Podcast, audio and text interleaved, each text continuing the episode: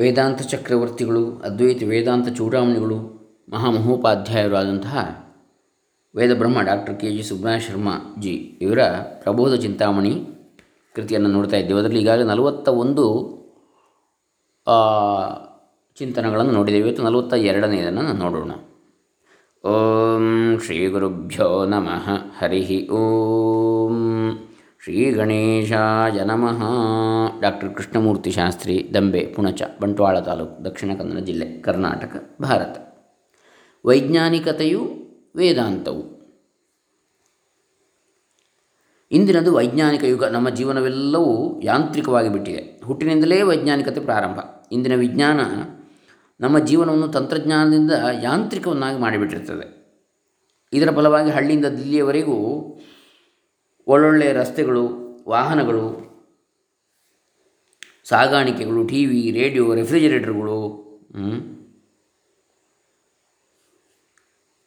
ಮೊಬೈಲ್ಗಳು, ಕಂಪ್ಯೂಟರ್ಗಳು ಎಲ್ಲವೂ ಎಲ್ಲೆಡೆಗಳಲ್ಲೂ ಸಮೃದ್ಧಿಯಾಗಿ ಸಿಗ್ತವೆ. ಈಗ ಹಣಕ್ಕೂ ಏನು ಕೊರತೆ ಇಲ್ಲ. ಎಲ್ಲರೂ ಶ್ರೀಮಂತರೇ. ಬಡವರು ಎಂದರೂ ಅವರು ಲಕ್ಷಾಧೀಶರೇ ಆಗಿರ್ತಾರೆ. ಅವರು ಕೋಟ್ಯಾಧೀಶರು ಶ್ರೀಮಂತರು, ಲಕ್ಷಾಧೀಶರಾದರೆ ಬಡವರು ಒಂದು. ಹಣದಿಂದ ಕೊಂಡುಕೊಳ್ಳಲು ಬೇಕು ಬೇಕಾದ ಪದಾರ್ಥಗಳು ರಸ್ತೆಗಳಲ್ಲಿ ಸಿಗ್ತವೆ. ಬೀದಿಗಳಲ್ಲಿ ಸಿದ್ಧ ಉಡುಪುಗಳು, ಆಭರಣಗಳು, ತಿಂಡಿ ತಿನಿಸುಗಳು ಎಲ್ಲವೂ ಸಾಕಷ್ಟು ದೊರಕುತ್ತಿವೆ. ಇದೆಲ್ಲ ವೈಜ್ಞಾನಿಕತೆಯ, ಯಾಂತ್ರಿಕ ತಾಂತ್ರಿಕತೆಯ, ನವನಾಗರಿಕತೆಯ ಕೊಡುಗೆ ಅಂದರೆ ತಪ್ಪಾಗದು. These are the contributions of modern scientific technologies. This is modern civilization, ಆಧುನಿಕ ನಾಗರಿಕತೆ. ಇದಿಷ್ಟು ಸತ್ಯವೇ. ಸೂರ್ಯನ ಪ್ರಕಾಶದಷ್ಟೇ ಇದೆಲ್ಲವೂ ಸತ್ಯ. ಇದರಲ್ಲಿ ಎರಡನೇ ಮಾತೇ ಇಲ್ಲ. ಎಲ್ಲರ ಅನುಭವದ ಮಾತಿದು.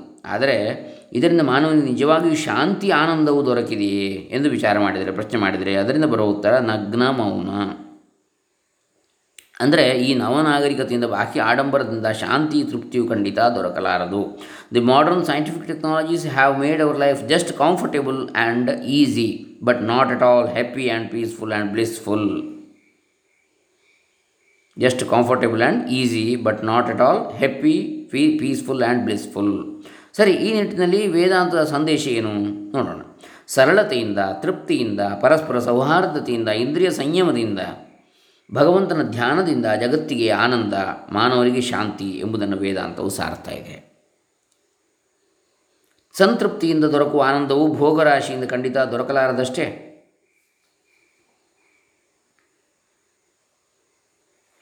ಇನ್ನು ವೇದಾಂತಗಳಲ್ಲಿ ತಿಳಿಸಿರುವಂತೆ ಪರಬ್ರಹ್ಮ ತತ್ವವನ್ನು ಸರಿಯಾಗಿ ಅರ್ಥ ಮಾಡಿಕೊಂಡು ಬಿಟ್ಟರೆ ಅಂಥವರು ಧನ್ಯರಾಗಿಯೇ ಬಿಡ್ತಾರಲ್ವೇ.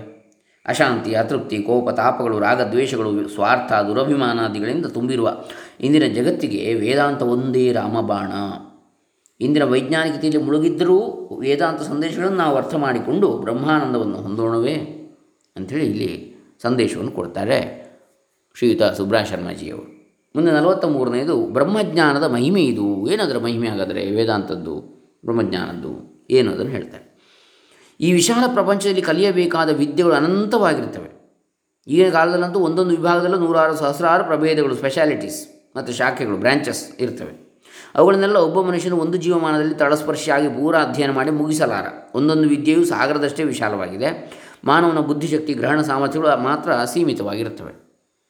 ಅನಂತ ಶಾಸ್ತ್ರಂ ಬಹುವೇದಿತವ್ಯಂ ಅಲ್ಪಶ್ಚ ಕಾಲೋ ಬಹವಶ್ಚ ವಿಘ್ನಾಃ ಯತ್ಸಾರಭೂತಂ ತದುಪಾಸಿತವ್ಯಂ ಹಂಸೋ ಯಥಾ ಕ್ಷೀರಮಿವಾಂಬುಮಿಶ್ರಂ.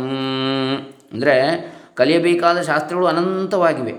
ತಿಳಿಯಬೇಕಾಗಿರುವ ವಿದ್ಯೆಗಳು, ವಿಷಯಗಳು ಬಹಳಷ್ಟಿವೆ, ಲೆಕ್ಕವಿಲ್ಲದಷ್ಟು. ಆದರೆ ಅಸಂಖ್ಯವಾಗಿವೆ. ಮಾನವನಿಗಿರುವ ಕಾಲವಾದರೂ ತುಂಬ ಅಲ್ಪವಾಗಿದೆ, ಅತ್ಯಂತ ಅಲ್ಪ.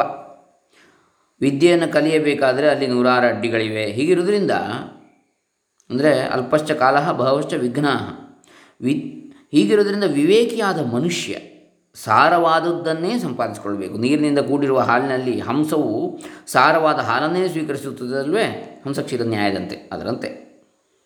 ಉಪನಿಷತ್ತುಗಳು ವೇದಶಾಸ್ತ್ರ, ಪುರಾಣ, ಇತಿಹಾಸಗಳ ಸಾರ ಸಂದೇಶವನ್ನು ನಮಗೆ ತಿಳಿಸ್ತಾ ಇವೆ.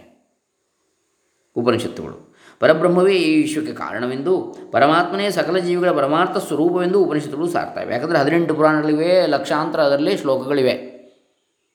ಎಲ್ಲ ಓದಿ ಮುಗಿಲಿಕ್ಕಿಲ್ಲ. ಹಾಗಾದರೆ ಅದರ ಸಾರ ಎಲ್ಲಿ ಸಿಗ್ತದೆ ನಮಗೆ ಅಂತ ಹೇಳಿದರೆ, ಉಪನಿಷತ್ತುಗಳು ಅತ್ಯಂತ ಸಂಕ್ಷಿಪ್ತವಾಗಿವೆ. ಆದರೆ ಸಾರ ಸ್ವರೂಪವನ್ನು ಅಲ್ಲಿ ಹೇಳಿದೆ.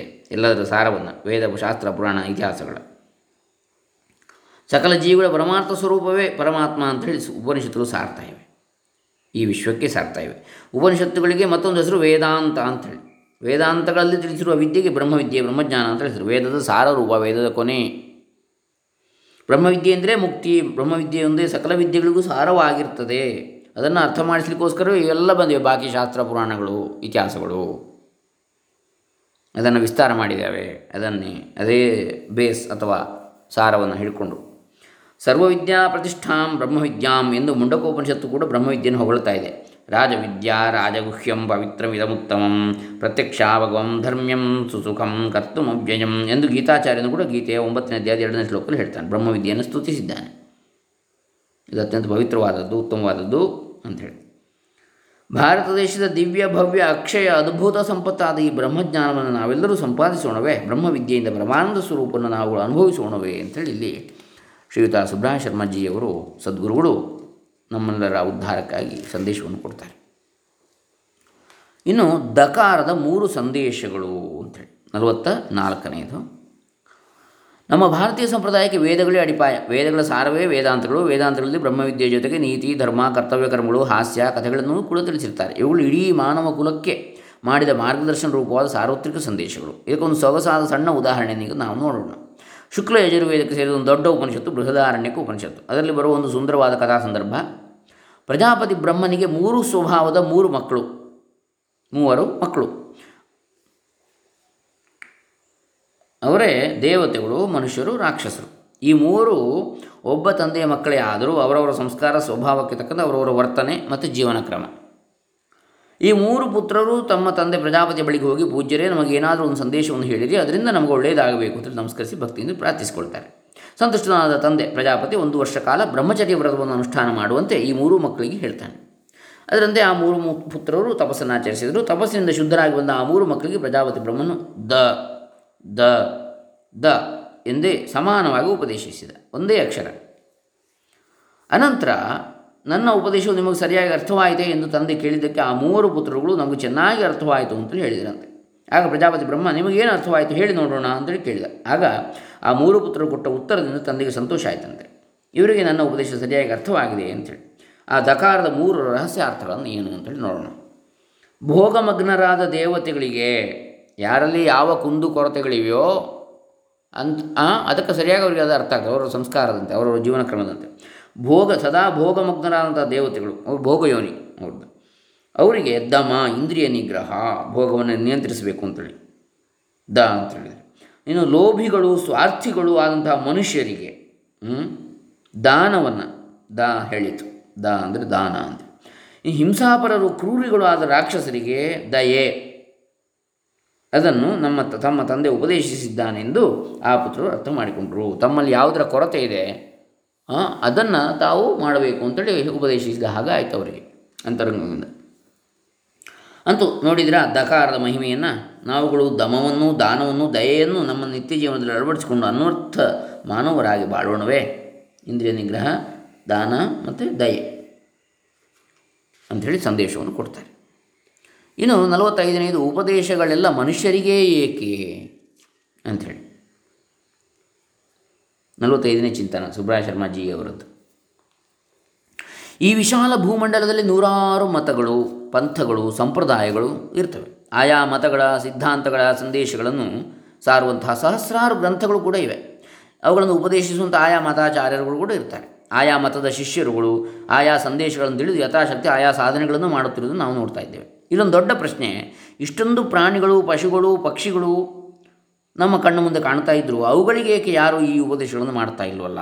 ಬರೀ ಮಾನವರಿಗೆ ಏಕೆ ಈ ಉಪದೇಶಗಳು? ಮನುಷ್ಯರಿಗಿಂತಲೂ ಬೃಹದಾಕಾರದ ಆನೆ, ಒಂಟೆ, ಸಿಂಹ, ಹುಲಿ, ಕರಡಿ, ಎತ್ತು, ಎಮ್ಮೆ, ಹಸು, ಕೋಣಗಳಿಲ್ವೇ? ಇನ್ನು ಹಾವು, ಚೇಳು, ನಾಯಿ, ನರಿ, ಬೆಕ್ಕು, ಕೋತಿಗಳಿಲ್ವೇ?